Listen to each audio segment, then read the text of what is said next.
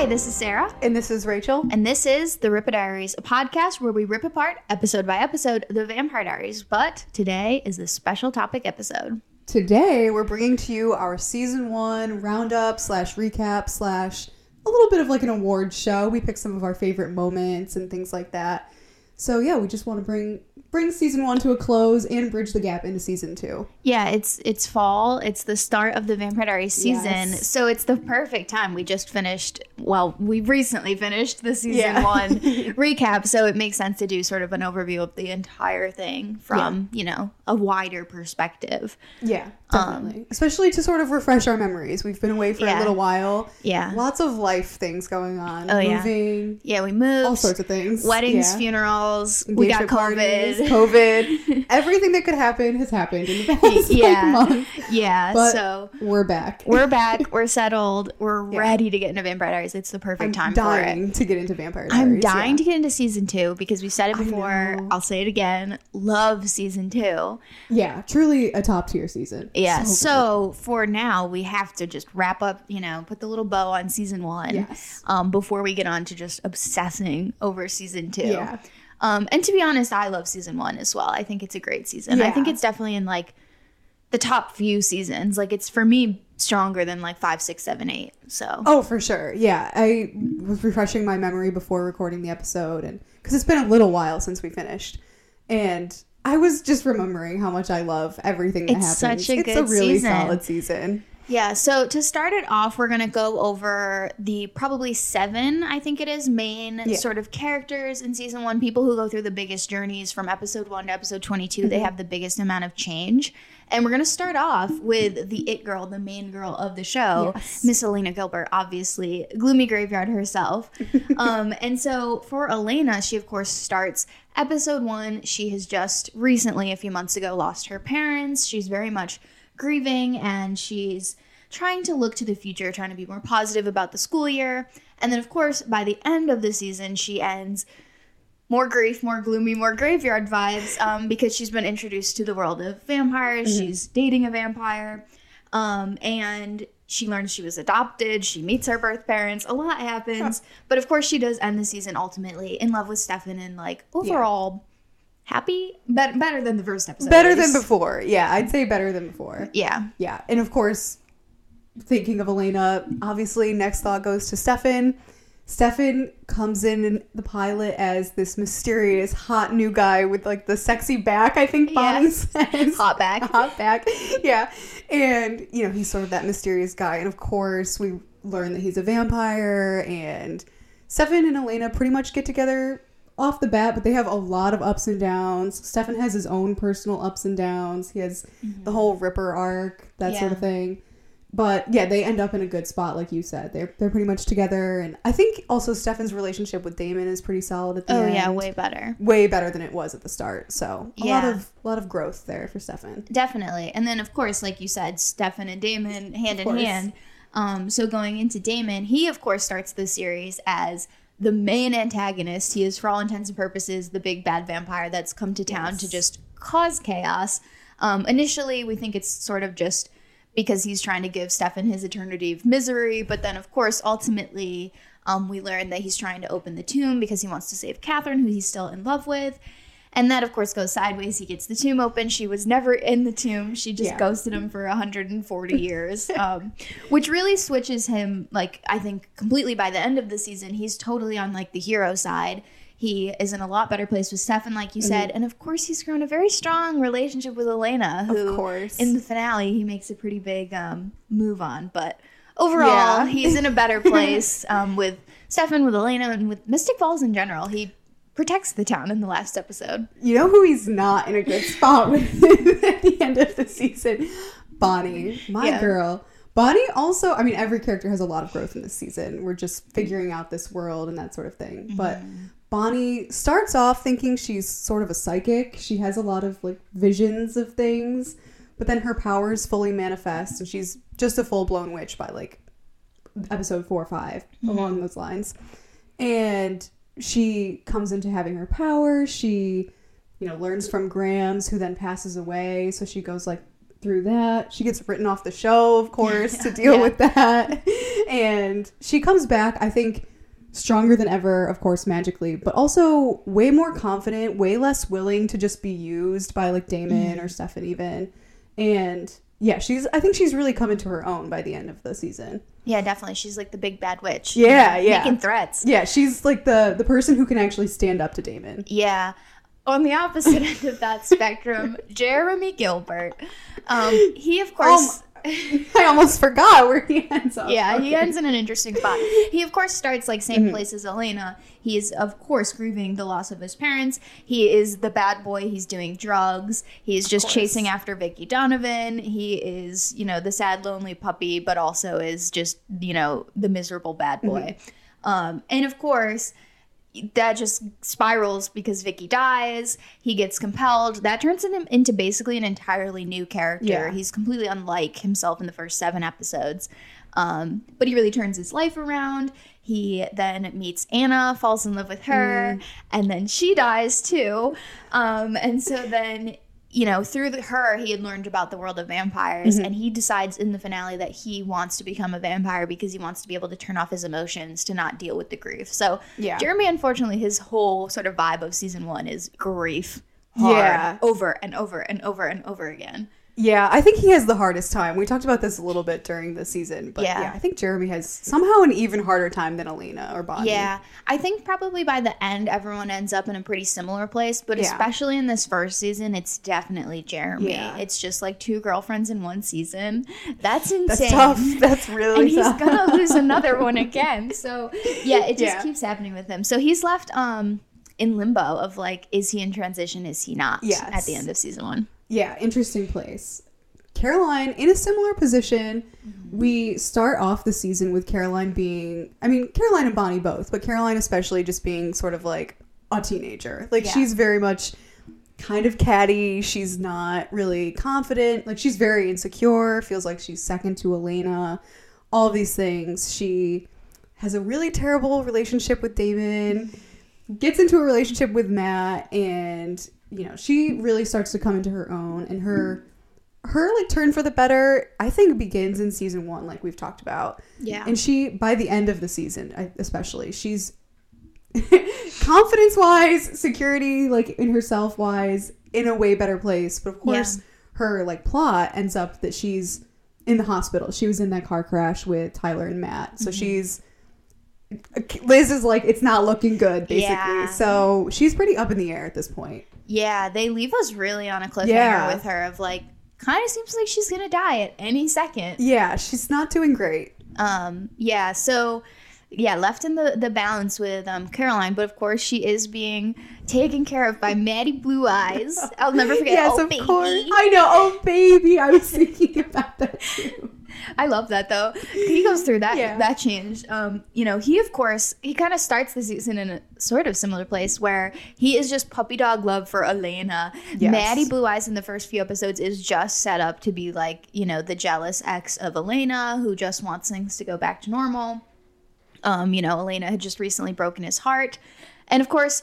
Maddie's heart only gets broken further from there because his sister Vicky dies, Yeah. which is such an insane thing that kind of I feel like it's brushed over a little bit. It really does. It really does. but that's a big thing obviously for Matt.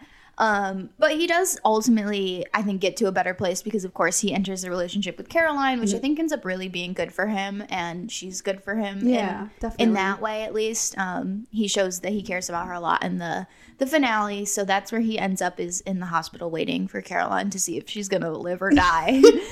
he could be in Jeremy's position. He could be not. Yeah. we'll see. yeah, yeah, pretty neck and neck those two. Yeah.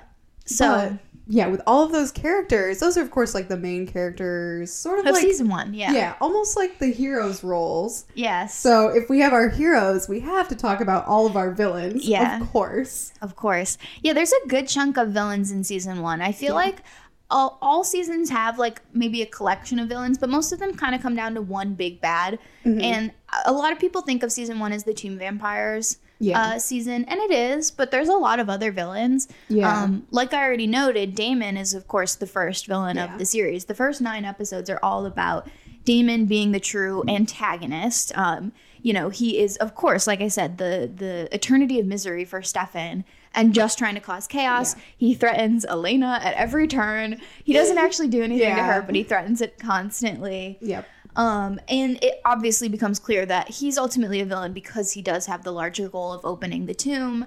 And once the tomb is opened, like I said, he immediately flips Yeah. slides into hero. Like he's not a villain anymore. He's he's a villain because of a goal. Granted, he's also a villain in those moments because he um is willing to just do whatever and hurt Yeah. whoever because he only cares about that goal. Yeah. Um, but Damon is an interesting villain in that way, where like he's just doing whatever he wants because he only cares about that one thing. Yeah, which ultimately leads to Vicky becoming a villain. Vicky, well, so she's sort of set up as an antagonist at the beginning because she's like the bad girl stoner Yeah. who's like a bad influence on Jeremy. And Yeah. Elena doesn't like her. So she's kind of like the teen drama antagonist from the beginning. But obviously, when she has her episode Haunted, she is pretty much like the antagonist or villain of that episode. And Yeah. she, you know, she's She threatens almost, Elena. she almost kills Elena and Jeremy in, Yeah. a, in a way. I don't think she actually would have, but maybe. So yeah, she's, uh, you know, she's a villain or antagonist, but Yeah. because of Damon, unfortunately. yeah, Damon makes her into that. Yeah, and her Um, arc, of course, ends there when she dies. Yeah, yeah, the short-lived um, Yeah. antagonist Vicky. A longer antagonist who is the same as Damon is just goal-oriented is Anna. And Anna, of course, comes with a posse of people. She has Logan, Noah, and Ben are all villains that each have like one episode, and they're all ultimately working for Anna. She turned maybe not Noah, but she definitely turned Ben and Logan. Yeah, Um, and yeah, she's definitely the most like goal oriented of the villains, potentially in the whole series, but definitely in season one of just like she's only a villain because she's willing to do whatever it takes to open the tomb to get Yeah. her mother out. Um, and as soon as that tomb is open and her mother's out, she's no longer again like Damon. She's no longer a villain. She becomes like one of the heroes. She saves everybody.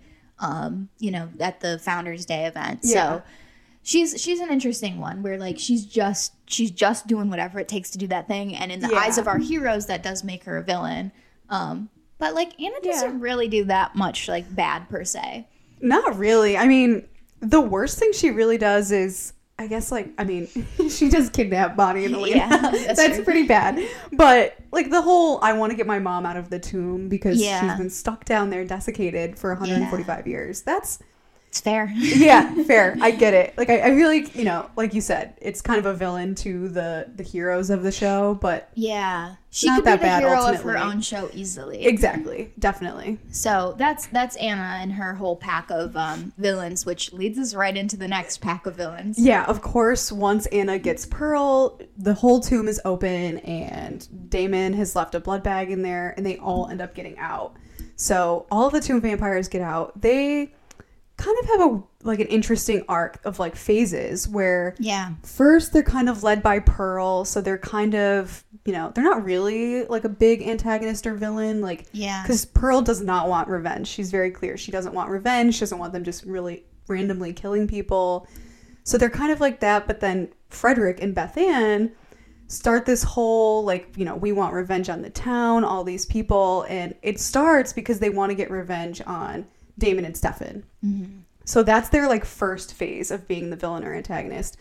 They attack Stefan and Damon. Stefan has to kill Beth Ann. They kidnap Stefan back. It's like this weird back and forth. Yeah. They do the rescue mission. So that's like their first arc.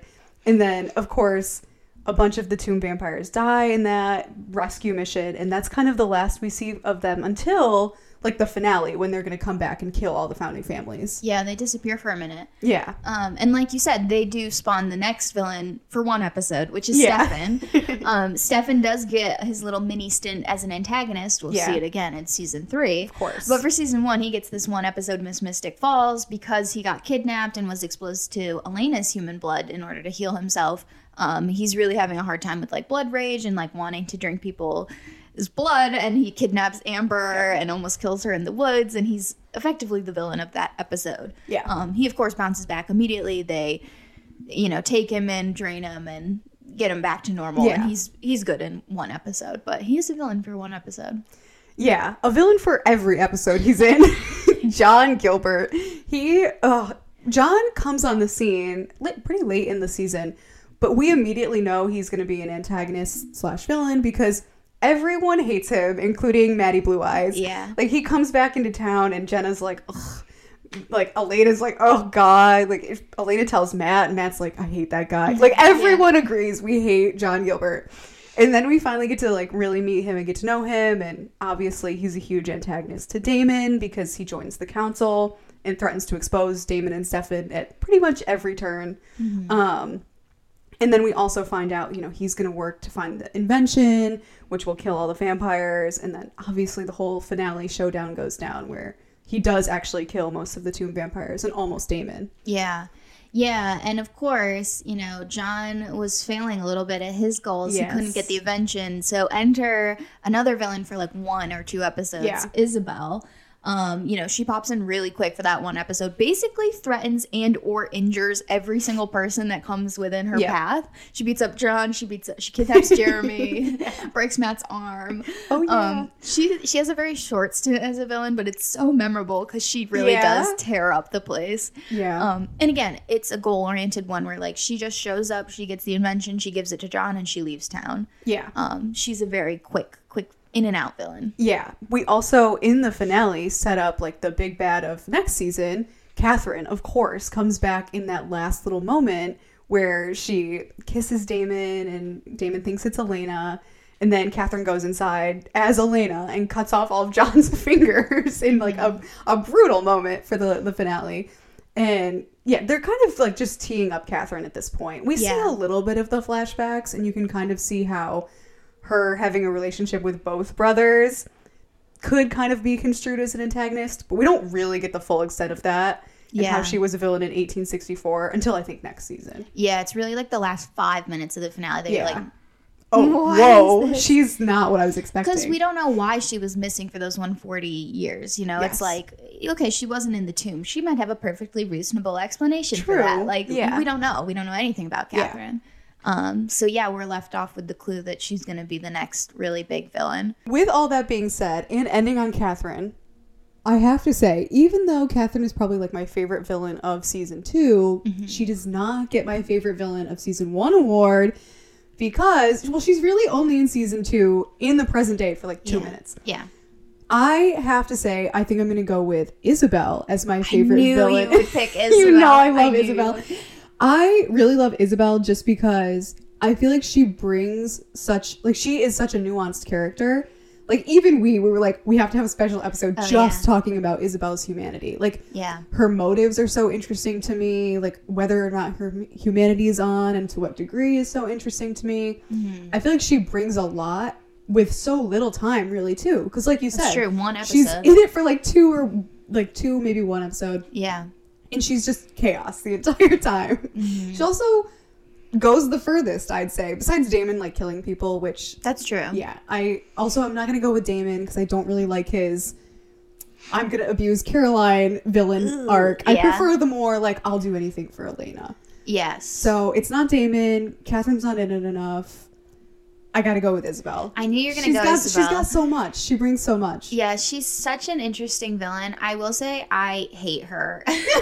well, I hate her, but like Yeah. the character to me is a good villain. she is a good villain, but like for me, it does border on like I don't even enjoy her in a way because I just dislike her That's so strongly. I think it's because I like Elena too much. Okay, and that's it fair. like makes me angry on Elena's behalf. You know, it's like in order to enjoy a villain, you almost have to be okay with the amount of pain that they're inflicting, which I guess is like a Catherine thing in like season two, where like she infi- inflicts a lot of pain on Elena that I'm okay with. Yeah. But like Isabel being her mother and doing that to her is That is like pretty terrible. crossing a line for me. Yeah, I will say, yeah, the way she treats like her maternal relationship with Elena is probably the least favorite of like Yeah. everything she brings, which is Yeah. a huge part of her character. But Yeah, she's an interesting villain though. Again, Yeah. with the goal oriented, and she pops in and achieves that goal in one episode. is it's out. done. Yeah, it's like she it's like she said to John, "You're failing. I'm gonna get this done now," and then it's over. Yeah, one night. Yeah. it takes like twenty four hours. Yeah. She's great. Um, Yeah. Yeah. So I did the same thing where I Mhm. was like, you'd think it would be this person, but it was this person. But I Mm. actually kind of went the opposite way of you. So initially, I really wanted to do Damon because I really, of course. like Damon's villain arc in that I like that not the Caroline abusing thing, but That's I terrible, like how yeah. chaotic he is. I think it's interesting how like he's just this like emotional like I don't know. He's like you don't know what to expect out Yeah. of him. Um, but I did end up going with Catherine as my favorite villain in season one, which same thing as you said. I kind of didn't want to do her because again, she's only a villain for the last few Yeah. episodes. But I was looking at the list of all the villains: Isabel, John, the Tomb Vampires, Damon, even Stefan, and I was like, you know what? All of these have in common. Catherine. Catherine. Catherine's the root True. of all of their problems. Very true. Catherine is the root of all evil. yeah, like she really is. She really is. And so I was like, you know what? I know season two is Catherine's season, although it probably will even then go into originals. Um, so I was like, you know what? Season one is all because Yeah. of Catherine. So I do think ultimately for me, I'm gonna name Catherine my season one Yeah. favorite villain because even though she's only in it for a little bit, everything that happens is because of her. Yeah. So It's so true. No, it's funny you say that because I was actually thinking about this the other day. Like, of course, I'm just casually thinking about Vampire Diaries. But we always say, you know, like this was all going to happen to Elena with or without Yeah. Stefan and Damon Yeah, in the her life. Like stuff. she was the doppelganger. yeah. If Catherine had just done the sun and moon curse in the beginning, Yeah. this would have never happened. Elena and Maddie So, Blue Eyes would have had their little yeah. babies and like lived happily ever Yeah. after. Like, Exactly. Yeah. So I, I agree. Catherine is a good one, but I'm saving her for season two. yeah, she's so good in season two that I think that that um, we'll talk about her a Of lot course, of more, course. which is what I'm excited for too. Yeah. But I I mean, also, how can you get past that iconic the cutting off? Hello, John. yeah, Goodbye, that's John. true. If we're saying, you know, Isabel packs a big punch in the little time she's there, Catherine tenfold. Like she really, she is like there five minutes and she makes an impact. She makes it count. Yeah, so, true. I had to say Catherine favorite villain. Yeah, Um, which is a good segue into our next topic is the top three performances of any Yes. actor throughout this first season. And first, I had to say Nina Dobrev in the season one finale, Finders Finders Day, Founders Day. yeah, Um, because of course she's Elena, but then she's Catherine at the end, Mm-hmm. and also she was Catherine pretending to be Elena for a lot of that. And it's just such an unbelievable performance. The first time you watch it, you don't even realize what's Yep. going on. The second time you watch it, you're like, it's so obvious it was Catherine. Yeah. It's just like such. Nina is the person I think from this show that gets the most like acting praise, and people are mm-hmm. just always talking about how phenomenal she is because she Yeah. is. But it's this episode I think that like highlighted it the best for me. yeah. I of course was gonna say the same thing. I I figured we would have at least this one like Yeah. favorite performance in in mind because. Yeah, Nina just plays it so well, and it only gets better on a rewatch. Oh like, yeah. the first time I watched it, I was shocked. But then Mm-hmm. on a rewatch, I still feel like there are those subtle little nuances in how she plays it that I'm like, yeah.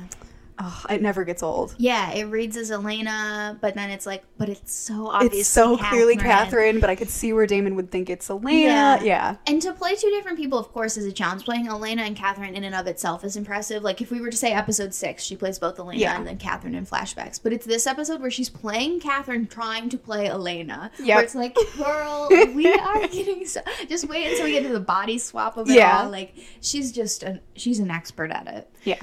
Um, my next nominee for uh, top three performances is Paul Wesley. Of course. I think we're gonna have all the same three. I, think we're gonna have a- I don't think the next one will be the same, but Probably this one not. I went Miss Mystic Falls. of course, same. Yeah, episode 19 is of course the episode where Stefan falls off the wagon. He's Yep. on the human blood stuff and he is just like going crazy. He's so Yeah. not himself.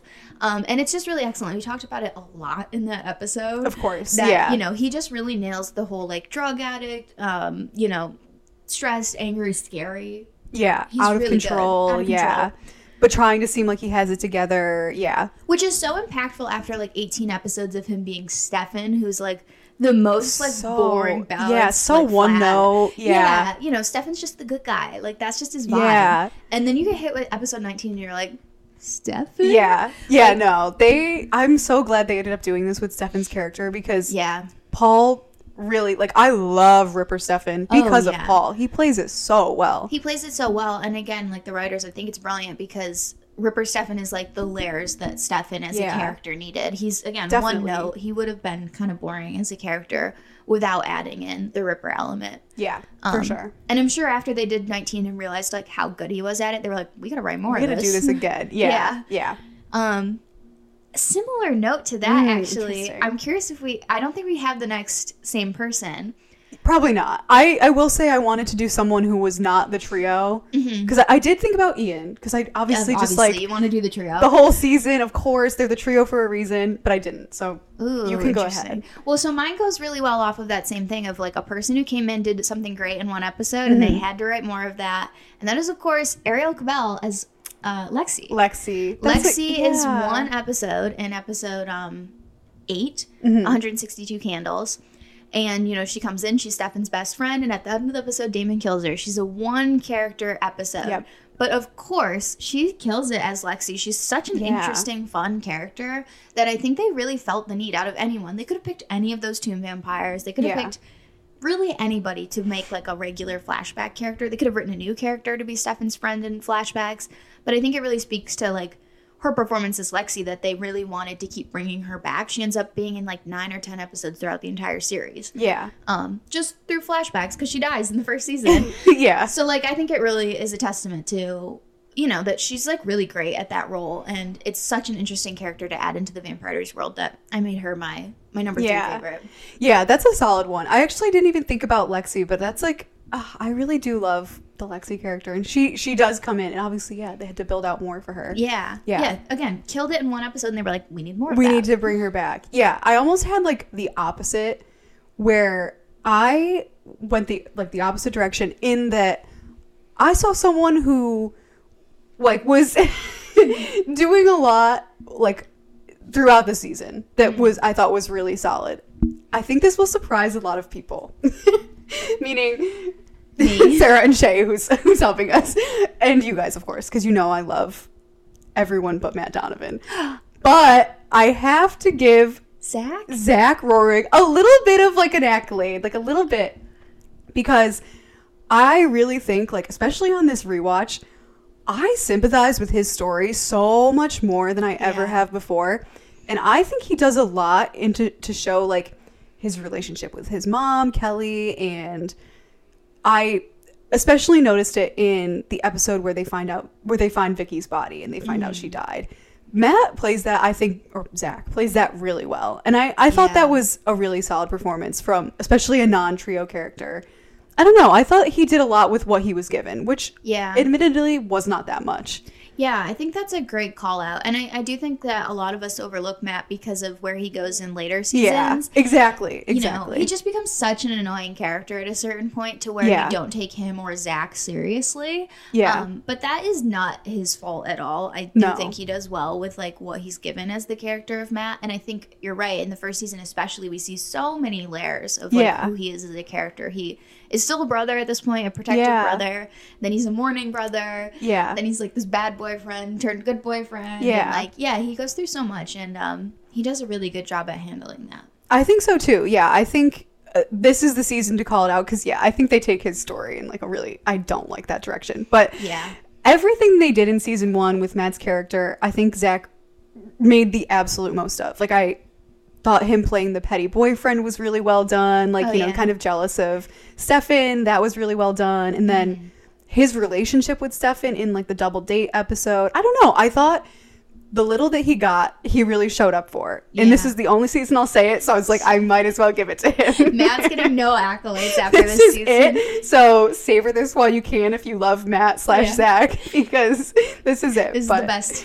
Yeah, no fault to Zach, of course. But Yeah. Matt, No, it's not after this. I'm never giving him any more yeah, accolades. we've, we've we've peaked on Matt for yeah, sure. definitely. Um, hopefully not peaked on some other stuff Yeah, because no. the next thing we're gonna talk about is favorite three episode run arc. Yeah. So instead of like a char- like it was too hard to choose like a character arc or like a story arc. Yeah. They blend together too much. So instead we're gonna choose our favorite back to back episodes. If you were gonna pick like three episodes Yeah. to just you watch, rewatch, whatever.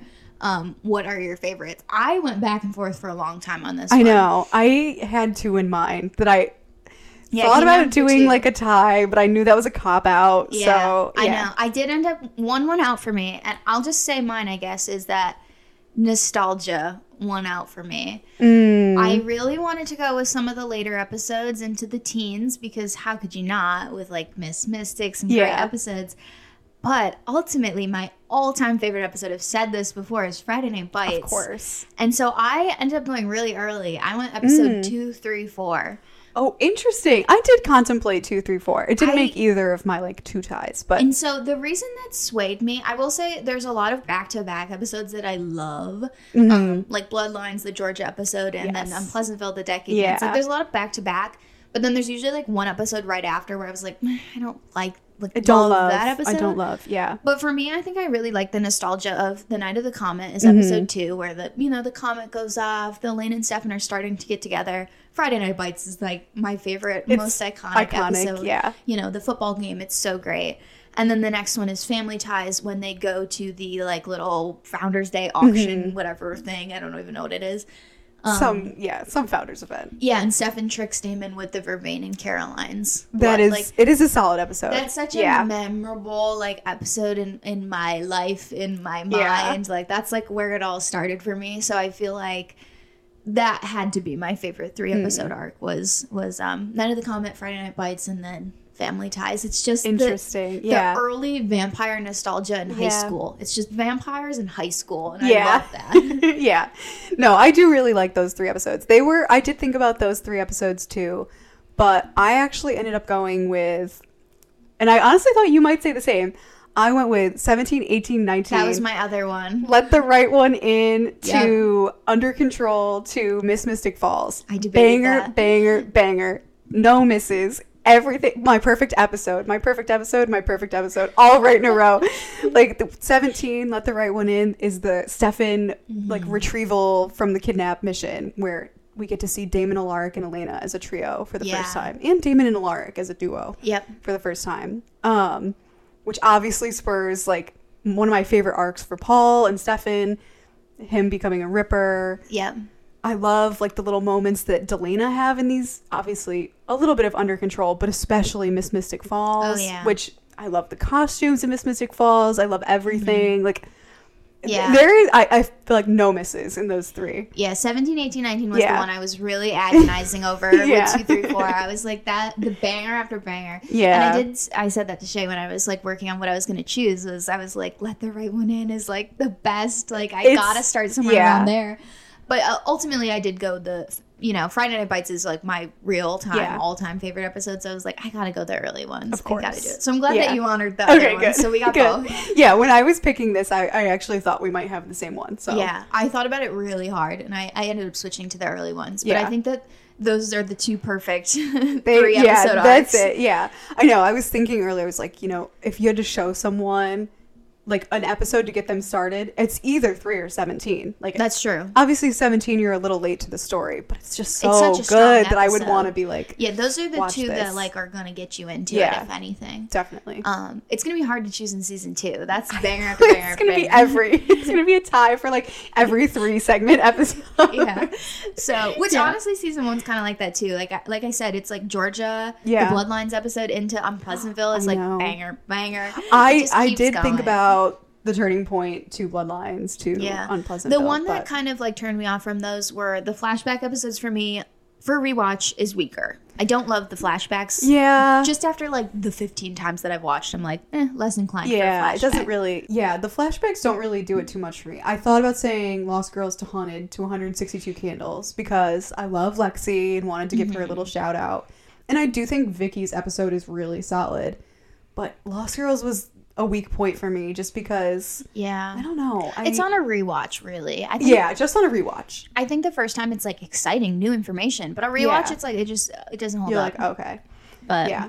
The only thing about Lost Girls that I Oh. don't dislike and that never ever gets old is every single outfit they gave Katherine. oh yeah, Which brings me to my next our next comp like uh, category. Mm-hmm. We wanted to talk about our top three favorite outfits. yeah, of course, Of Fashion course, girlies. because I'm always thinking about all of the outfits from the Vampire Diaries, Mm-hmm. and I think we didn't. We decided not to like do like a one, two, three, but my favorite is of course Katherine's green dress. Mm-hmm. Yeah. I, I love.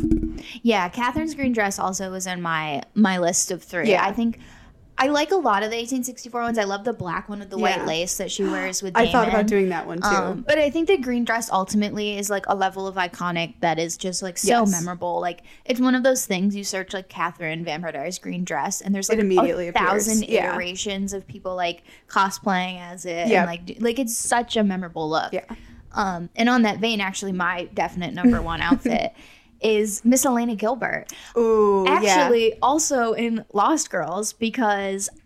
I Oh, like the one she wears in the, the pilot Yeah. because it's of course the red top with the leather jacket. Of course. But she Also also, does she also does a red top and a leather jacket in Lost Girls, but Mm. she just doesn't have like the cami under it, and she's of course wearing the necklace from Stefan. Oh, and in my mind, that's that's, that is really the iconic. that's the look. Yeah. She has like a red V neck with the cropped black leather jacket, her usual course. like low rise flare jeans and Converse, Converse. Oh, and the slick straight hair, and it's just so like chef's kiss, perfect. yeah. It it is really good, and I did think about putting like Elena's pilot outfit in my top three, but I decided to go with another direction instead of her. So I, I bumped Elena to put in, which maybe this doesn't count. So I'll have to maybe pull Elena back in. But I really wanted to give a shout out to Caroline's decade dance outfit. Oh, I thought about that too. Technically a costume, so it's not really like an It counts. outfit. Okay, okay. That counts. Yeah. So I'm gonna go with that one because of course I wanted to give my girl Caroline a little shout out. But Yeah. I just I love it. I feel like she understood the assignment. She looks so good. Mm-hmm. She looks way better than anyone else also, which I think really Yeah. makes her pop. Yeah. But I just loved everything she did with her decade dance outfit. Yeah. Bonnie looks great too, but I do agree. Bonnie Caroline good. is the one that really like killed it. Like Yeah. they really gave her like a full look, accessories, Yes. everything. Yeah. For me, I think I didn't go with Bonnie because they give Bonnie like a really good hairstyle. Like for Mm-hmm. once, they give they give Kat the good hairstyle. Um, but her dress is a little bit like It's just a it's, fifties. yeah, it's just like kind of a regular dress. But Yeah. Caroline has the cardigan and the hair and everything. Yeah, she it's looks so great. good. Yeah. Um, I think mine is more on the note of maybe doesn't count. I think the costume counts. It's still an outfit you wear. Yeah.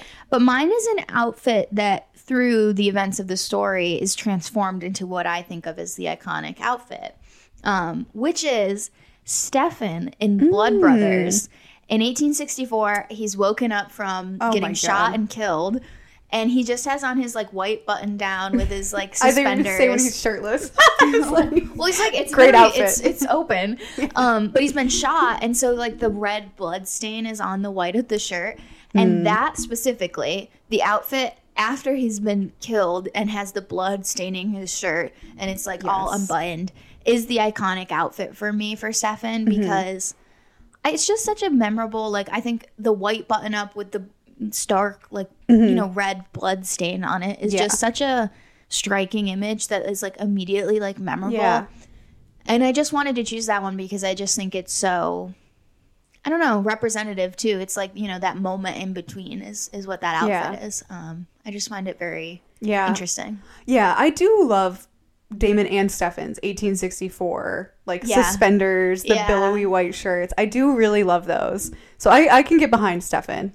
But my third choice that I picked, I I also wanted to do a men's costume because I could list every single one of Elena's costumes Oh, in my top three, but I wanted to mix it up a little bit. So I went with Ian's sweater or Damon's sweater. Oh. In, did How you pick not- that one too? No, but Oh. how did I not think of that? I I think about it daily. I love love that sweater moment. It's not like and probably most of you who don't think about Vampire Diaries 24/7 might not even recall it, but it's in Blood Brothers when Stefan is drying out. He's wearing like a navy blue sweater. Yeah. It's it just looks so good on Damon and it fits the vibe really well because they they have they're in the Salvatore house with a Mm-hmm. fireplace and he's reading something at one point and I'm like Yeah. oh my god I, I swoon I love aesthetic. that outfit Yeah, that's such an awesome pick. I immediately reacted so dramatically to that because I can't believe I didn't think yeah of it. it's subtle because it's not like you know that iconic or anything but Yeah, yeah, it's not It's just so yeah, that's good. that's kind of I went the opposite way with the iconic, like memorable moment of Yeah. Stefan, you know, in transition. Right. And I did think about Damon, and I really wanted to pick like a leather jacket moment. I was like, it's just such an iconic thing. Of which course. again, with Elena, I went with sort of the iconic staple outfit. Um, but that Damon one is great because it's almost just a little bit out of character. It's in Yeah. character just enough, Yeah. but it's surprising that he would wear it. Yeah. And it looks so good. I know. It looks so good. I really wish they had done more of it. It just Yeah. it works so well. Yeah, I love it. Um, so that's Yeah. that's my full top three is Yeah. Katherine, Elena, and then Stefan for me, and yours is So my yeah, mine is Katherine's green dress, of course. Caroline's decade dance dress outfit, and and Damon's, navy sweater. yeah, Damon's dark academia like broody villain sweater. I want that sweater. I It's so know. good. it's really good. love that. looks great. Um, and moving into the next the next category is couples. We're gonna round up all the Yeah. couples um, who got together, who broke up, what's their current status, Yeah. um, and starting right off the bat with with Damon um, and Katherine. Yeah, Damon and Katherine, of course, drive the show. I mean, the like you mentioned when we were talking about Katherine, her being stuck in the tomb and then actually not being in the tomb is pretty much like the the one sentence plot of the season. Yeah. And that is all about Damon and her relationship, and sh- he's trying to get her out because he's still in love with her. And in the flashbacks, we see a little bit of their relationship. Not a ton, like I said before. I think we get more of that in season two. But yeah, we see that Damon does genuinely love her, I think, which is a big contrast from Stefan. But we see those differences in that Damon is feeding with her, like feeding off of her, and learning to feed with her. Like she cho- shows him the laying in the road trick before Damon has ever even turned. Katherine shows him that trick. So we see that Damon is going along with these things because he clearly loves Katherine. Yeah. And when the season starts, he still really loves her Oh yeah. And is trying to get her out of the tomb. that she's not in, which kind of shatters the love a little bit. Of course, it probably still lingers a bit, but Yeah. yeah, we end the season, of course. Damon, I think, has mostly moved on from Katherine. Yeah. That's going to be a huge talking point in season two, episode one. Um, of course, with Katherine revealed to be back. Um, but yeah, that that is that's Damon and Katherine, Yeah. and hand in hand with that again is uh, Stefan and Katherine. Of, course, everything while Stefan and or while Damon and Katherine are together in 1864, Stefan is also with Katherine, Yep. um, and they're pretty much just sequestered to 1864. Like Yeah. there is really no present uh, piece or component to their relationship in season one. Season two will be a different story. Yes. But in season one, of course, it's really just the 1864 flashbacks, and we're pretty much made to believe that he was just compelled to love Katherine. We don't really see anything to prove to us that Stefan loved Katherine or that she even really loved him. We don't really know Yeah. a lot. It's just so kept to the past there. And modern day Stefan is just completely over. He's he's all about Elena, and he's he's moved, which he's dating a, the doppelganger of her. So is, is he really over her? I. Hard to say. Yeah. Probably not. But Yeah. Theoretically, um, Yeah. Stefan and Katherine is 1864. It's past and it's moved on, and and that's Yeah. that. That's their relationship. Yeah. Another relationship that's past, but I think worth like briefly bringing up is Matt and Elena. Of course, they've like pretty recently broken up when the season starts. And like I mentioned, Matt starts off the season like still in love with Elena and not over her at all. And then he of course starts dating Caroline, which helps him move past. But Gotta at least mention Matt and Elena because they have such a like not iconic relationship because we don't see it, but I don't know, just them having been together in the past, I feel like it's such a thing in the season that we have to mention it. Yeah, it's important lore for like Elena's background. It's, Exactly. It's the same with um, Katherine for Stefan and, Yeah. and Damon. Um, because of course too, like you know, you're saying with Matt and Elena, that of course plays a factor in Stefan and Elena. of course. Um, you know, Stefan and Elena are the biggest pairing of the first season of the show. They are like they're truly, you know, the it is about them falling in love in a lot of ways. yeah. Um, and so, you know, we see them fall in love, we see them break up, we see them make up, we see them probably break up again and then get back Yeah. together again. I don't know. They'll have a dozen more of those. Yeah. Um, but ultimately, it really is about like them coming together and getting stronger and like them just fully embracing their relationship through all the various trials that they experience in season one. Yeah, definitely. And of course, we can't talk about Stelena without talking about Delena. Obviously, Delena is not together in this season. They don't get together until a lot later on, but we have to talk about them because they're such an iconic ship. But Damon and Elena, they also go through a lot. Mm-hmm. They start off where Elena is kind of charmed, and then Damon does all the terrible things that Damon does, like Yeah. abuse Caroline, kill Vicki, turn Vicki, then yeah, Yeah. Um, that you know they go through a rough patch. Then they kind of come back at Bloodlines on the trip to road or to the on the To road Georgia. trip to Georgia, and then they have another little like falling out, and then they come back, and they do end up in a good spot at the end of the season because they're in a good enough spot that Damon tries to kiss Elena. Like he Yeah. thinks he kisses Elena in the season finale. Mm-hmm. So obviously they're in a good enough spot that he felt he could Yeah. try that and he does open up to her before like leading up to the kiss. And so we see, you know, they've Yeah. become more comfortable with each other. They care Yeah. about each other. And clearly, like a romantic seed is is there. Is yeah, it's it's a yeah, it's a little seed but it's there. yeah, at least on Damon's end. Maybe not Yeah. Yet, but definitely Damon's. Yes, definitely. Um, and jumping back, as you said, Vicki. Um, Vicki starts out the season with Tyler. Uh, Yeah. It's not really a relationship. I don't. They're not dating. I mean, that's Yeah, definitely no. a plot in like episode four where he doesn't even invite her to the like. Oh yeah, the party. Yeah. And so you know she she just wants something better, and he can't give that to her, and so she moves on with Jeremy. Yeah. Vicki and Jeremy, of course, they I mean, from the beginning of the season, Jeremy is clearly interested in Vicki in a Oh, romantic way. with her. Obviously. Yeah, he loves her. He wants to be with her, but she obviously has this sort of weird thing with Tyler. Finally, good for Vicki. She tells Tyler bye. Mm-hmm. And she and Jeremy sort of get together, but of course, before that can go anywhere, Damon turns Vicki and Vicki is killed by Stefan. So Yeah. their relationship doesn't really go anywhere. But Jeremy, Yeah. of course, at the end of the season is still very much mourning the loss of Vicki. Yeah. And and he processes that in part through his relationship then with Anna. Yeah. Um, Jeremy, of course, is like lured in by Anna as part of Yeah. her like larger goal of getting into the tomb and using him for that purpose. Um, but once that's done, she really does start to like him, and then of course he learns about vampires and he starts to use her because he wants to try to get Vicki, who he believes Yeah. must be alive and a vampire. Um, and that kind of causes some problems for them. But I do think ultimately, although he's of course mourning Vicki and obsessed with Vicki still, Yeah. when he does learn that they found her body and she's dead, I think he does start to really open up to Anna and to like learn to love and appreciate Anna. Um, which then of course she dies, and then he's just left mourning both girlfriends, which Yeah. is just insane. yeah. On a slightly happier note, Jenna and Alaric, of course, get together in this season, and they they have like a nice little like meeting where they meet at the grill, sort of like as Jenna is there with Jeremy as his guardian.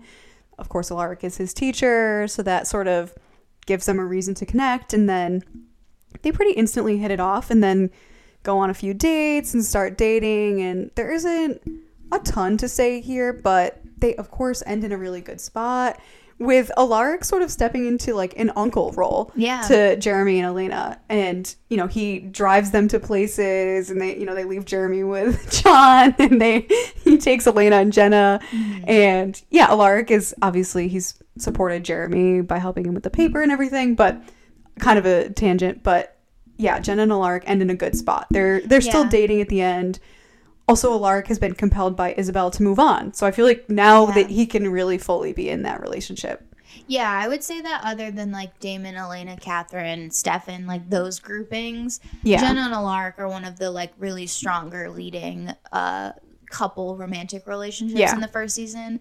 And the other would be Matt and Caroline. Yes. Um, Matt and Caroline are another one who are like, you know, a big will they, won't they? Of course. Will they figure it out? Will they not? He says he's creeped out by her. Yep. and he doesn't like her. Such a way with words. Yeah, but he's still sneaking in her window to like I don't know, hang out, Yeah. like spend the night with her. Um, so it's shocking that they do actually end the season in like a really good Yes. spot. You know, like he is really like scared for her life when they get into the car accident, and he clearly loves her, Mm-hmm. and of course she loves him, and like they're in a good spot. They like they go through a lot in the first season, and we see a lot of their relationship in Yeah. the first season. Yeah, which is good for Caroline because unfortunately, have to mention it, can't overlook it. Caroline has her whole terrible relationship with Damon at the beginning Yeah. where obviously abusive, he's compelling her to go along with him feeding off of her and all these different things. It happened. It was horrible. Yeah. We like to forget, but we have to mention it. Yeah, so bad. That perfectly applies to the next pairing, which is Damon and Kelly. Oh my god. We'd like to forget, but it did happen. Yeah, yep. That is pretty true. Pretty much true of my next one as well. Tyler and Kelly. Yeah. Kelly really got Come around on. for a minute there. Yeah, Kelly had a moment where she was truly the mill for the show. She Yeah. was Tyler and Damon within in the span of like Two week. episodes. Yeah. Yeah. Was- which her daughter, her, yeah, her daughter died. So grief makes you do funny things, I That's guess. true. I guess I will uh, say it's fine for that reason, but Except yeah. Tyler might have been like Tyler's not okay. Still, Yeah, that's not still, okay, still, but- still. Um, yeah. Really not okay. The last one, Bonnie and Ben. Oh, Bonnie got one romantic interest, and it was a vampire that was kidnapping her her, so and trying to use her for her magic. So hate that. yeah. Poor Bonnie. She deserves so much more, but She definitely does. Um, so unfortunately, she won't be really relevant for this next uh, nominee, which Yeah. is favorite couple. But we can't choose Stelena or Delena, which, to be honest, I don't know who I would choose for this first season. Um, so we'll make it easy on ourselves and we'll say just Yeah. favorite couple um, of the first season. yeah. If we're excluding Stelena and Delena, I have to go with Jenna and Alaric. That's mine too. Oh, good, Okay, good, Yeah. I mean, I think it's the obvious choice. I do like some of the other pairings, like yeah, Matt and Caroline. I do like in season one. yeah. I like Jeremy and Al- and uh, Alar, Jeremy and Anna, Like them too, I guess. Jeremy and Anna. I do like them as well, and I thought about that. But they have such a weird, like using each other on Yeah. and off, weird dynamic. Yeah, yeah. That yeah. And the whole ghost cheating thing really sours The it. ghost cheating always ruins Anna's character for me a little bit, even though I do like her in season one. But But Jenna and Alaric Jen are and only Alaric. supported by what happens after season one. You know, Yes. like it only makes it that much sweeter. yeah, and they they don't really have any rough patches in season one. I Other like than them the secret dead together. wife, but you know, it's Yeah. it's a minor thing. Yeah, it's well, uh, I- how do you bring her into the world? Yeah. I don't know. Yeah, I, I feel like it's a little forgivable. So Yeah. other than that, little, Yeah. little lie. It's I think it's a pretty wholesome relationship. Yeah, they are the most wholesome of the show, like for sure, just Yeah. easily, and it's hard to not like them as as a pairing. They're really Yeah. cute together. I think so Um, too. So they were my vote. yeah, sure. same. Um, so instead of choosing Delena or Stelena, Yeah. um, we're gonna say our favorite moment for each couple Yes. in season one. So Delena's up first. Favorite Delena moment. Delena, I I'll start us off here because I feel like I'm the biggest like Damon apologist slash Delena shipper. I liked a lot of little moments. Like they mm-hmm. they had a lot of moments. I think that got the ship and like the shippers really interested in them. Yeah. Where you could just tell they have so much chemistry. Oh yeah. Like the little hand grab in the finale, I really like that. Yeah. But I think the moment for me that really sealed it was Elena hugging Damon after Oh. they don't get the t- or they get the tomb open and Katherine's not there. I think it's such a small moment, so I really took moment to heart here. But I just love that Elena does that, and I don't know. It's not. It's pretty one sided because it's just Elena doing it, but. Yeah. I don't know. I just thought it was such a sensitive, tender moment that I I love it. This is why we make such a perfect pair because I did the same thing in the opposite direction, a one-sided Damon moment. Ooh. Um, and I actually, I will admit, I kind of chose a horrible moment here um, because, you know, if I were a true Delena fan, I'd pick one Yeah. of their great kitchen scenes, Yeah. Miss Mystic, The Rain. Like, there's so many good things to choose from, Yeah. but I chose the smallest moment, which is in episode three, Friday Night Bites, my favorite episode. At the very end of the episode, when he's in her room while she's sleeping and he Oh, just strokes man. her face really Yeah. gently. And again, like you're saying with Elena to Damon, it's Damon to Elena just being like super tender and gentle. Mm-hmm. And it says a lot without anything being said. Yeah. Um, and it should be creepy and disturbing and horrible that he's like broken into her room to watch her sleep. Yeah. But for whatever reason, it just comes off so soft and so meaningful. Yeah. And um, it- it's backed by the fact that Stefan is having this voiceover saying that there's no humanity in Damon. Yeah. He's this awful person. There's no good in him. Um, and we see him doing that. And clearly, like, Elena is this source of, of good in him. So Yeah. that's my favorite I moment like from that. season one. I feel like those two moments work really well together. they really work. They really, well complement each other. Yeah, I like that. Yeah. Um, I, I went again with a really small moment for Mm-hmm. Stelena. Um, for favorite Stelena moment, I went super minute.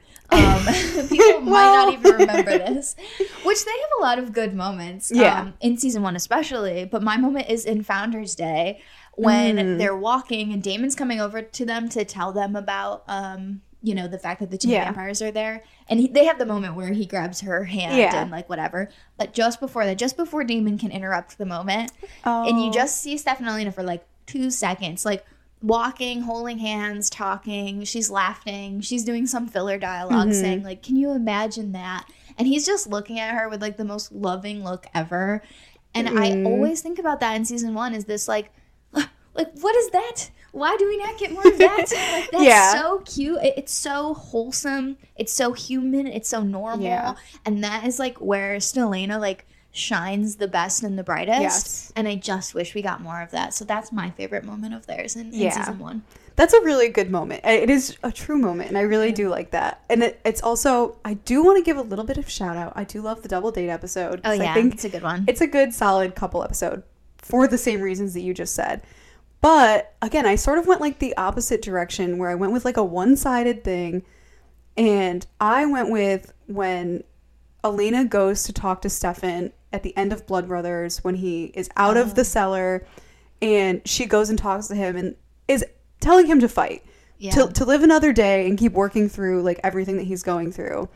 I don't know. It's not a super romantic moment, Mm-hmm. but to me, I think the fact that it wasn't really romantic, like she never made it like, I love you, do this for me, or anything like that. Like it was very much like a, I went through a lot, you went through a lot, we can be there for each other. It was more of like a just very supportive, like the, it, for me, it like filled all the non romantic aspects you should have in a relationship. Like it was like, okay, they really are there for each other. They want to help each other grow and be better. Yeah.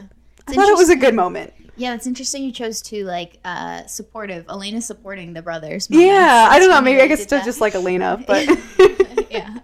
No, Yeah. that, that's really cute. And I do like the contrast of our, our two moments there Yeah. too of like, you know, it's the best of Stelena is the normalcy, the pretending they're Yep. just two human teenagers who are just going Yeah. to the fair and holding hands at like Yep. the fireworks. And also the fact that they have experienced some insane like trauma and supernatural and that they're really the only people that can understand what they've been through and supporting each other through that. Yeah. It, it really that is the two sides to this Delena coin and it yeah, definitely. works really well as, as a as a pairing there. Yeah, I Um, agree. Going into the dark and the crazy. Um, you know, our usual outro Yeah. here is we we give the death for each episode, the out of pocket, the best so, uh, quote, the best song, and so of course we've got to give all the deaths of season one. Of so we're gonna try to do it very quickly and Yeah. say um, each of the deaths of season one um, based on who did the death. Yeah. So you'll have to forgive me. I'm gonna have to reference my note I have because Yeah. there are just so many. But yeah, there's a lot. Yeah. So in the deaths we have let me get down to all of them. So I think obviously, you know, there's one that we don't attribute to any like Mm-hmm. killer, any no one did the death, like no one killed anyone. Grams dies because she's overwhelmed by magic. Yeah, a rare occurrence. rare occurrence in Vampire Diaries that someone didn't just straight up kill her. But yeah, so Gramps is overwhelmed by magic, and then really quickly we have we we see Harper kill someone. Harper, the tomb vampire, mm-hmm. he kills a hiker. A random tomb vampire kills Mayor Lockwood in the cellar. Isobel kills Trudy by way of her messenger, who the, she then also kills. So Yeah, by Is- compulsion again. Yeah, Yeah. Isobel kills two people by way of compulsion. Uh, Katherine kills two people in an 1864 flashback. Mm-hmm. We also have Giuseppe killing Stefan and Damon, his sons. Yeah. Awesome. That's really great. Yeah, Yeah. probably the worst ones on the list. And he, of course, changes them into vampires with that yeah. killing. Yeah, so- exactly. Big, big important deaths. Mm-hmm. Uh, Logan feeds on a bunch of people, at least five. Yeah. Who knows? We don't get a count. One episode where there's just bodies stacked like, Yeah. to the ceiling. yeah. So it's a lot of people. Probably way more than five, but Yeah. at least five. At least five are on screen. Yeah, and then Alaric is in his vampire hunter era. He kills Logan, a bunch of the tomb vampires during the Stefan Mm-hmm. retrieval, and Henry, the 1864 tomb vampire. Yeah. Yeah. Lark really growing the numbers there. Yeah. Pretty much neck and neck with Stefan, surprisingly. Um, Stefan only kills six people in season one, but they're all like notable named characters. Mm-hmm. Of course, the first one is Vicki, who he kills to save Elena. He's she's literally about to to kill her. Yeah. Next one is Noah. Again, he's the vampire that shows up at the decade dance, who again is about to kill Elena. Next one is Ben, um, one of Anna's other vampires that she turned. Yeah. Um, again, I guess to save Elena, to save Jeremy, who was also right there, or maybe just because Ben was so annoying. He literally torches him worst. like on fire. It's like Yeah. a crazy death. Um, Yeah. And then, of course, he kills uh, Beth Ann when she breaks into the house, and so that one's kind of self defense. And then again, he kills Frederick in sort of self defense, but also to protect Elena. Elena's at the, the root of a lot of this. Yeah. Um, and then, of course, in 1864, we saw that he killed Giuseppe Salvatore in order to turn into a vampire. Yeah. Um, that's the only one so far we know of in 1864. We're gonna see a lot more. but- Yeah. It'll Stefan's flashbacks will get crazy. But yeah. For now, he's at a cool six. Yeah.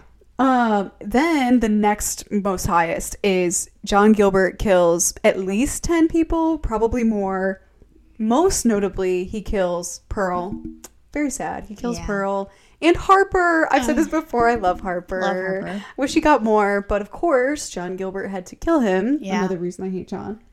He also stakes Anna Mm-hmm. in the finale. And then, of course, he kills all of those tomb vampires that are also in the basement at the Yeah. apothecary in the fire. So Yeah. he kills all of those vampires too. Yeah. So it's impossible to know how many there, but probably at least six Yeah. or seven. It's At least, yeah. So at least 10 kills for John. Yeah.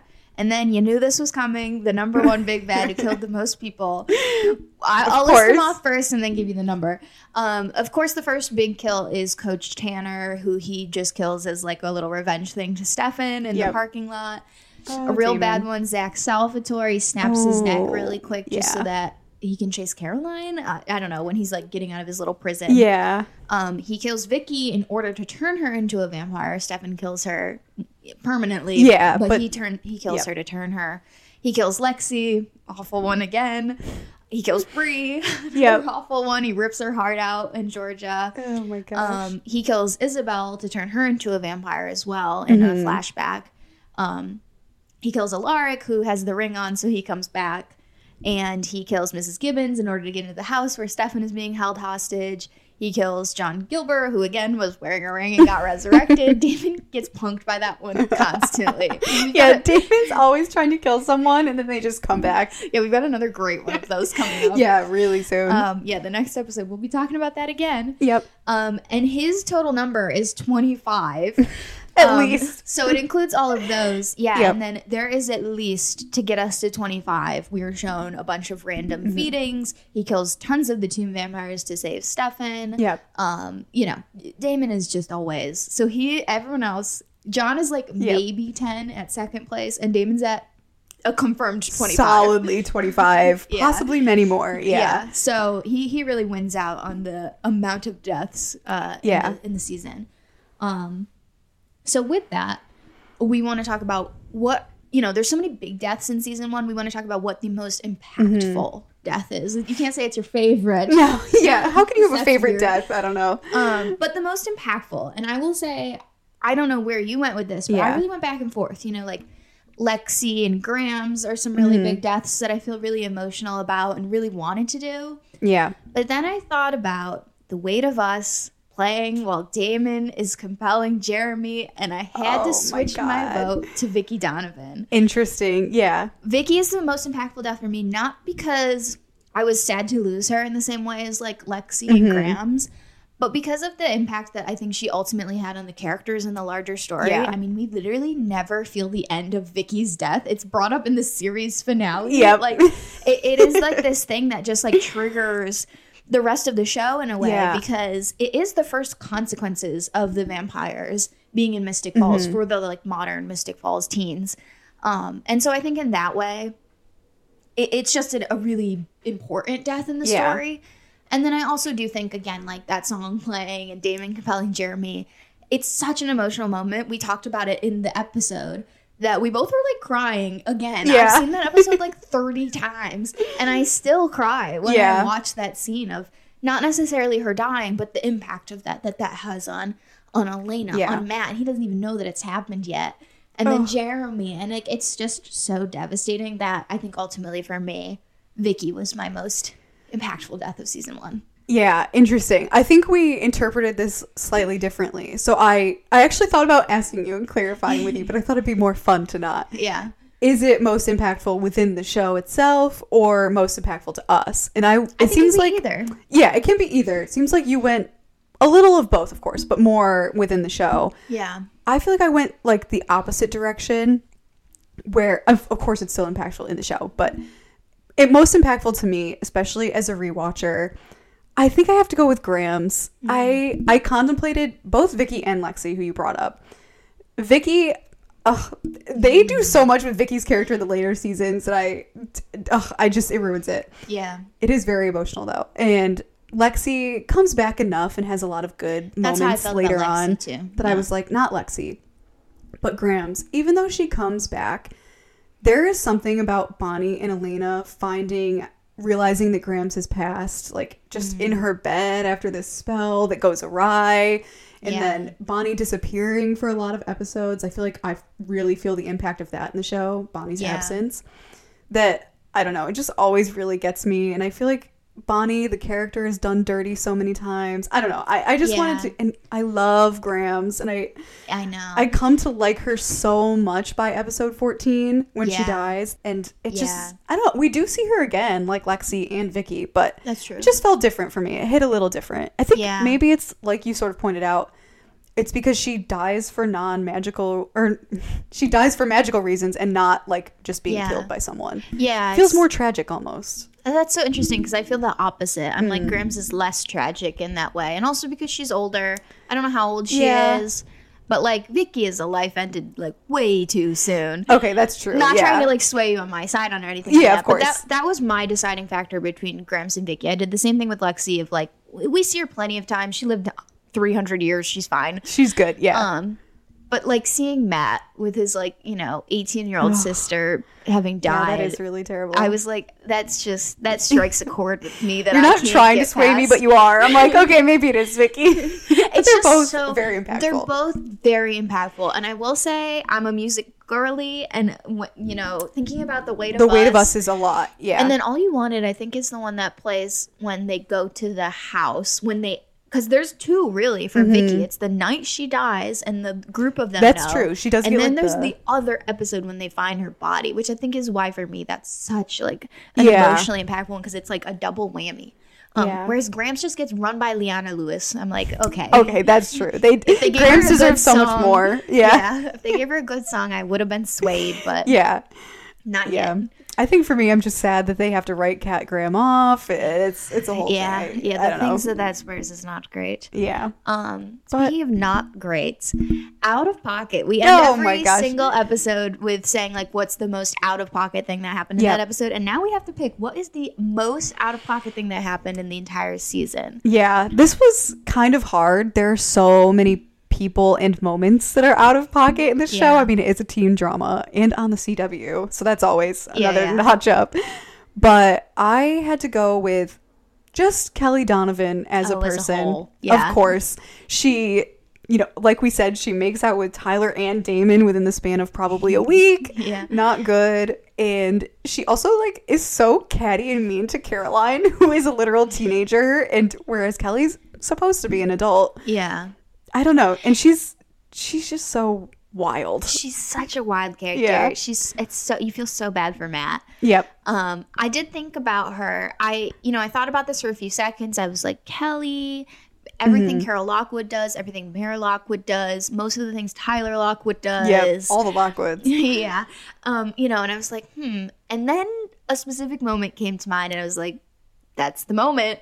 And it is, of course, John punching Liz in the back of the head. Wait, scratch that. I want to change mine. It's like every time that that image comes to my mind of him just like hitting her in the back of the head and knocking her he do down. It's so extra. There were like a thousand different ways that he could have taken care of that moment, and instead, John's like, "I gotta take this over and like fix the town. Yeah. I'm gonna take out Liz." Also, I mean, again, this is just like maybe going off on a tangent a little too much, but that whole episode, he's like, John Yeah. is like, we're gonna kill these tomb vampires in the midst of like every single person in Yeah. town, and then yeah, People probably coming from out of town. Like it's probably the most populated day of the year, and like he's like, we gotta do this right now. yeah, and then he punches. It's crazy. no, it is really out of pocket. He's it's so bad, one- but it's so out of pocket. He's another one you could say like John just on the whole like John Yeah. his entire appearance in the entire series is out of pocket Yeah. but that moment really No, the really yeah. boils it down for me of just hitting her in the back of the head like that Yeah. and then chaining her up in her own office yeah, like, with her own handcuffs. yeah cool. Wow, he got the best of Liz. he really Yeah. did no one will ever catch Liz like that again except Yeah, no. Damon and, yeah, true. and like Caroline probably um, Oh my but yeah God. that had to be the best out of pocket for me Yeah, I I think it does have to be. Um, yeah, not that you need to sway me, but I I think that's the one of the whole first season. yeah Um, now for quote again, going in that same order we always do in our outro. I think we're gonna each pick like our top three quotes. So I'll start with my I'll start with my third. So I had for my third best quote of the season. I wanted to give a little something to Stefan because he had a lot of like little good quotes. snarky lines. So I wanted Yeah. to give him one. I went with his line to Damon. I'm really sorry I won't be able to help you with your diabolical plan, the sequel. I'm so glad you put that because I really Yeah. thought about that one for a long time. I had to. but I, I went with a different Stefan one later on my list. Mm. Um, and- but that's such a good one. I was like, I can't so do two good. Stefans though. Yeah, yeah. Um, but I love that one. I actually ended up going with a Damon one for number Mm, three. Shockingly, I thought he would be higher, but he was my number three. yeah. Um, and it's of course the ever iconic quote to Isobel. I do believe in killing the messenger. Oh. know why? It sends, a, a message. message. That's my number so one. Good. Is it your number one? Yeah, one? it was my number one. It had to be my number three. It's great, but I was like, these other two. That just speaks to how iconic the other two are. That that's my number three. Yeah. Yeah, I, I will say that's I don't know. I had to go with it because it's so It's just such. It's, such a funny. it's, It's, so, so, fun, funny. I love the moment, everything. Yeah. But speaking of iconic, I of course had to go with my number two slot as I was feeling epic. Oh, I debated that one a Yeah. lot too. I didn't put it on my list, but I really thought about it. It's Yeah. such a beautiful quote. It's such a beautiful quote. I love the Lexi character, and I felt like I didn't give her enough like homage in my Yeah. roundup. That I was like, it just feels like she has to make at least one of our lists. Yeah. And not knowing yours, I was like, okay, I definitely want her in mine. And Mm-hmm. of course, her iconic quote. Yeah. So yeah, I went with It's- for my second. it's I was so feeling good. epic. it's such a memorable quote in the Vampire Diaries community. I mean, like epic cons, you know, it's yeah, like it's such like the thing. quote. Yeah. Um, and so that's such a great one. I, I went the opposite direction Oh, boy. with my number two. um, my number two is Stefan in Miss Mystic Falls. Mm. I'm freaking hungry. Oh my god. I almost thought about that one too. I love that you went sentimental, and I was like, I'm freaking hungry. no, I felt like I had to give Stefan like, you know, I liked his diabolical play in the sequel, so I didn't want to do two. Yeah, I do like that one too. Yeah. I know. I, I did think about I was feeling epic, um, but then it came down to I was feeling epic. I think about once every couple months. I'm freaking hungry. I think of every day. Every day. No, that's true. If we were going about how often we just say it in our day to day lives, it's probably I'm freaking hungry. I literally say that like five o'clock. I'm saying that. I'm just walking into the kitchen going, I'm freaking hungry. yeah. Such a good quote. it's so funny. Um, speaking of so funny, my number one is gonna shock you. Oh boy. I gave it to Matt Donovan. Interesting. For oh, s- uh, stop your little bromance, bitch ass. Stop your little bromance bitch ass. I- it's so funny. It's so funny. I'm glad you said that because I wanted to so badly put it on my list, but I did, you know, like Yeah. I was feeling epic and I'm glad of the it's, other it sounds like we had a real good Venn diagram here of like the ones that I wanted to do but couldn't you did Yeah. and vice versa. we really covered like the best quotes. the best quotes. Yeah, I love stop your little bromance, bitch it's so funny. Like Matt saying that to Tyler is like chef's kiss. It's, perfection. It's perfect. This is what I'm saying. This is why I wanted to give Zach Roerig his his flower earlier. Yeah, yeah, he because deserves it. he does kill it when he when he has his moment. He yeah. has it. If they give him a line, he will deliver it. He will. Yeah. Signed, sealed, delivered. yeah. So good. Yeah. Such a good Um, quote. Something the next category, I'll be surprised if we have overlap here.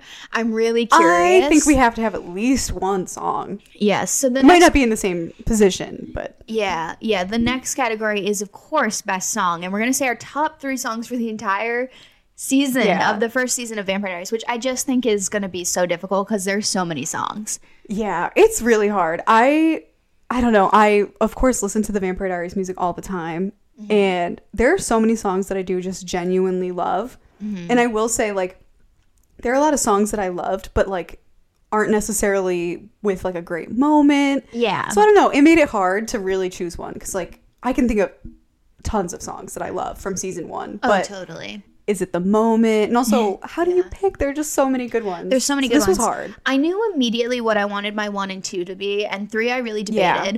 And I will say I cheated. I made number three a straight tie.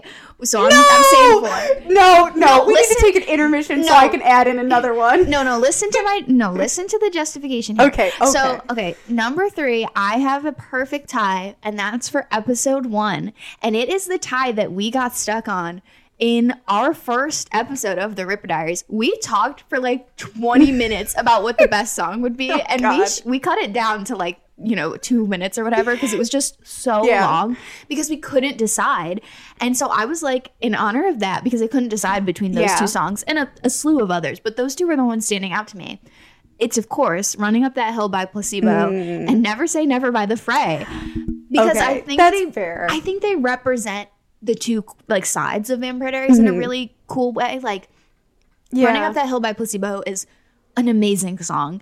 It's so great. It fits like that that vibe of the um I don't know, the mystery and the darkness of Vampire Diaries. And Never Say Never is that 2009 high school vibe. Yeah. And it's a perfect pair.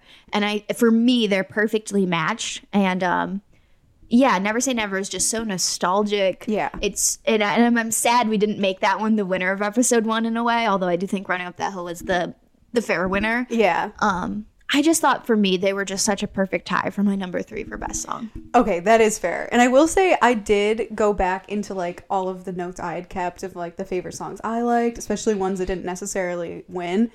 And I wanted to choose something off them to bring them back, just Yeah. to give them a little I know. justice. But there were too many actually really good songs that Yeah. we did select.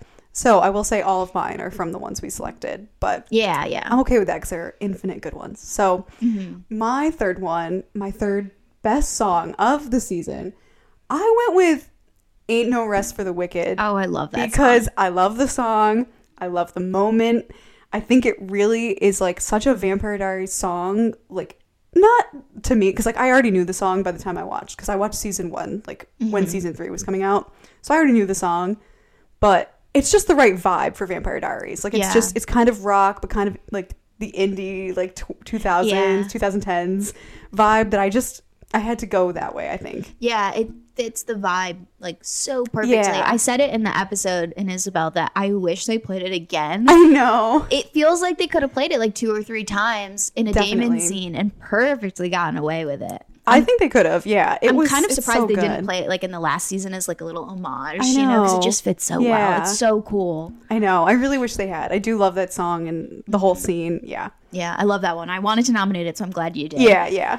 Um, my number two, I had to. Again, I immediately knew this was my number boy. two. I love this song.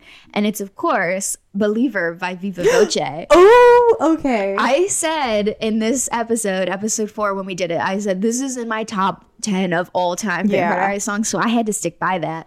Um, and of course, I do feel that way. I, Yeah. I, I like Ain't No Rest for the Wicked for Damon, but I think Believer for Damon is so perfect. I know. It's so cool. It has like the most edgy, like, you know, vampire getting taken down and it feels a little western and Yeah. like it feels a little edgy and like it's so perfectly scored with that moment of like Damon taking down Caroline and Stefan emerging from the shadows and the I knew I couldn't spike your drink, so I spiked hers. It's Ooh, so yeah. good. I like I like I listen to that song constantly because of that episode. So that was my number two. I will say I thought long and hard about my number three, and it was between "Ain't No Rest for the Wicked" and "Believer." Yeah, it's just such a strong one. It's so good, and I, I will say to "Believer's" credit, I probably wouldn't have like come across the song on my own. Yeah. So, and it "Ain't No Rest for the Wicked," like I said, I think I already knew. So, mm-hmm. I, and I still listen to it every day. So Yeah. that's the staying power of "Believer." So Yeah. I'm glad you have that one. Yeah.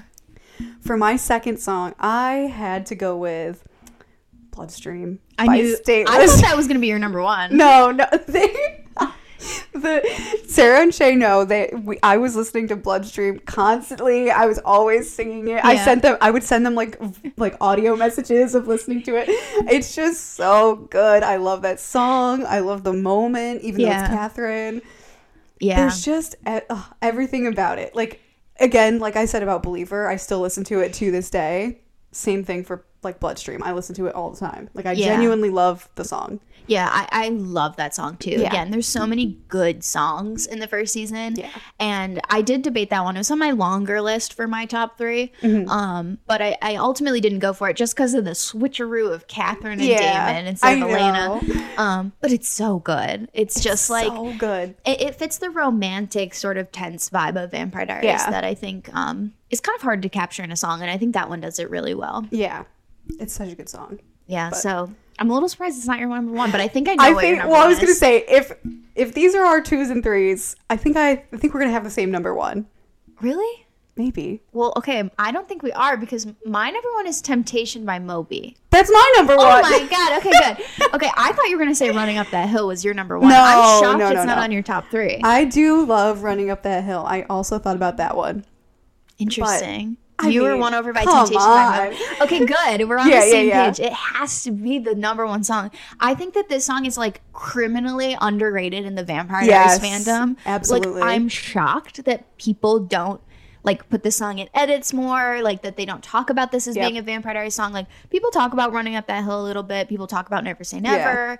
People talk about maybe Bloodstream and like the the Delena dance song All I Need. Um, Mm-hmm. But nobody talks about Temptation by Moby, and it is like shockingly like Yeah, amazing. No, I like not a day goes by where I'm not up, down, turn around. I like whenever I look up, I'm like up, down. I don't know. Every like it lives in my head rent free, and it's Yeah. so good. And it's So so good. I don't know. Like I think It's that perfect. song permanently like did something to my I brain. think so too. like genuinely because what I'm saying. especially like in the formative years of 2009 when that episode dropped and i started listening to that song like genuinely like you know i had an ipad with, or ipad ipod Yeah, yeah. with like 20 songs on it and that was like one of the songs and Oh i would God. literally put it on repeat the whole night and i'd fall asleep and i'd wake up and it was still playing like oh god. obsessed Yeah, it's a beautiful song we're beautiful. gonna have to make some edits with it or we something must. we absolutely must. But yeah, the moment also. Yeah, Mm-hmm. like we were saying, I, I had to go with songs that were like cued to really good moments. yes That Yeah. moment is perfect. I really refrained in my favorite Delena moment, which I did make that my favorite Delena moment. Yeah. I really refrained from mentioning the fact that that moment is so great because of the song. Yes. I think that that song, um, it's of course perfect for Damon and Elena, especially like in that you know era. But I do think it's also really perfect for Stefan and Elena in a way of like Yeah. something about the temptation aspect and the like I don't know the sweetness and the purity of it and the I don't know I, I like it has this fantastical element to it too that I think it just all encompasses season one for me Yeah. like yeah. It's the season one song for me. Yeah, it really is there's so many great ones but it will always be Temptation It's- by Moby Yeah, it has to be. Yeah. Temptation by Moby. I think that's a really solid note to end it on. I'm glad we agreed for the for the I know best song. definitive Yeah. best song by the Rippah Diaries That's pretty good. Definitive best song. Give it like the seal. Yeah, Yeah. the seal of approval. But I'm glad we mentioned a lot of really great other ones as well. We got a whole slew of them mentioned, so that's good. Yeah, and so many great moments. So that really wraps up season one. These were, you know, a little recap, a little roundup, a little, little. little faves, a lot, A Yeah, lot of everything. Stuck with us this long, you're a real one. Yeah. thank you. Yeah. So next week we'll be back with season two, episode one, The Return. Yeah. Oh my gosh, the return of who? Katherine Pierce. I'm so excited. I'm, I'm Yeah. so ready to get into that. So I'm glad that we'll be back to the regular posting schedule and we'll be posting that on Thursday. yeah, um, Thursday, November second. Yeah, and you can find us on all of our socials. We post on Instagram and TikTok. Um, I guess we're going to be posting an edit to Temptation by Moby. We have to, So go yeah. look for that. Yeah, you can also listen to the podcast on Spotify and Apple Podcasts, and you can watch the video version on YouTube. So join us next Thursday for season two. Yes, so excited for the premiere. Hope we see you there. Thanks Yeah. for watching and or listening to this one. Bye. Bye.